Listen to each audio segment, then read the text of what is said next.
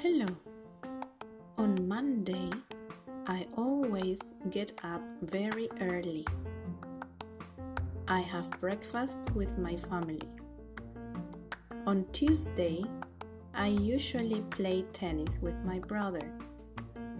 On Wednesday, I always have a piano lesson. I never go out with my friends. On Thursday, I stay at home and do my homework. On Friday, I usually help my mother to cook. On Saturday, I sometimes go out with my friends. And on Sunday, we always have a family lunch. Thank you.